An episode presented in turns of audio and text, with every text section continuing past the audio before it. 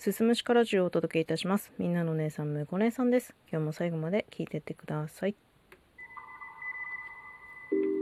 少女漫画をよく読むんですけど、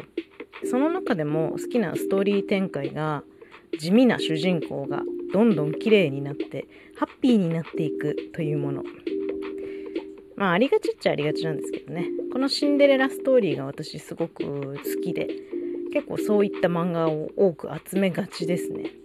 まあ、地味で目立たなかったり、まあ、デブだのブスだの言われていた主人公が学校のイケメンとか目立つメンズに気に入られてみたいなやつですよ。で恋をすることでメイクを覚えたり痩せたりメガネをコンタクトに変えたりねで、まあ、最終的には美少女になるんですよ。で変身した姿で登場してなんか学校がざわっとするシーンとかもあるんですけどそういうシーンすごい好きででその後モテ出したりするとなんかすごい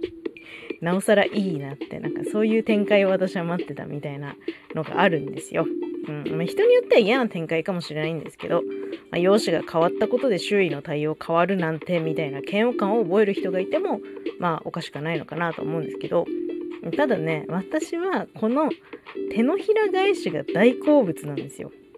自分自身の人生に置き換えてもこの手のひら返しが見たくて生きてるなっていうところちょっとあって。実際ねそういう体験を、まあ、自分自身でしてきたっていうのもあるんですけど人はね手のひらを返す生き物です。デブでブスだった、えー、10代。全くと言っていいほどモテなかった。彼氏もできたことなかった。本当に告白しても失敗してたし告白されるようなことだってなかったし、うん、でもそこからね20キロ痩せてメイクも覚えるとこう異性だけじゃなくて同性からの対応の変化も感じましたね。なんかねあの人として扱われるようになりましたそれまでそのひどい扱いを受けてたわけではないんだけどなんか初めて一人の人として見てもらえてるような感覚がそこにはあってまあやっぱある程度の外見っていうのはその人への印象とか大きく左右するんだなっていうのは本当に実感としてある。うんまあ、一番顕著だなと思った例があってまだ太ってた二十歳の頃に私すごく好きな人がいたんですよ。でまあなんとか連絡先を交換することに成功し2人で遊んだりとかもしてたんです夜ドライブ行ったりとかまあ実家ですけど相手の家に遊びに行ったりとかもしていたんですけど結果振られたんですよ。なんかなんだかな好きな人がいるとかなんだとかって言って振られたんですよね。うん。でその後、まあ、2年後ね痩せた姿で再会してでまた連絡取るようになったら今度は相手から付き合いたいって言ってきたことがあってもうこのように人は相手のスペックの変化で対応を変える生き物なんですよ。だから結構ねその時はもうなんかわーってなってるからなんかやった手のひら返したぞっていう感じじゃないんだけど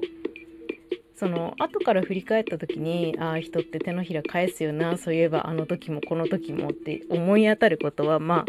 あありますよね。店をやってても思ったことありますよ。開業当初は私たち若かったんですよ。2 5 6で店始めてるんで。だから結構そのすぐ潰れるでしょみたいなことを思われ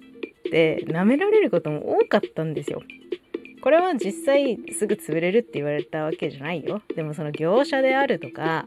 近所の、まあ、ちょっと偏屈じいさんみたいな人たちから舐められてきたんですよ。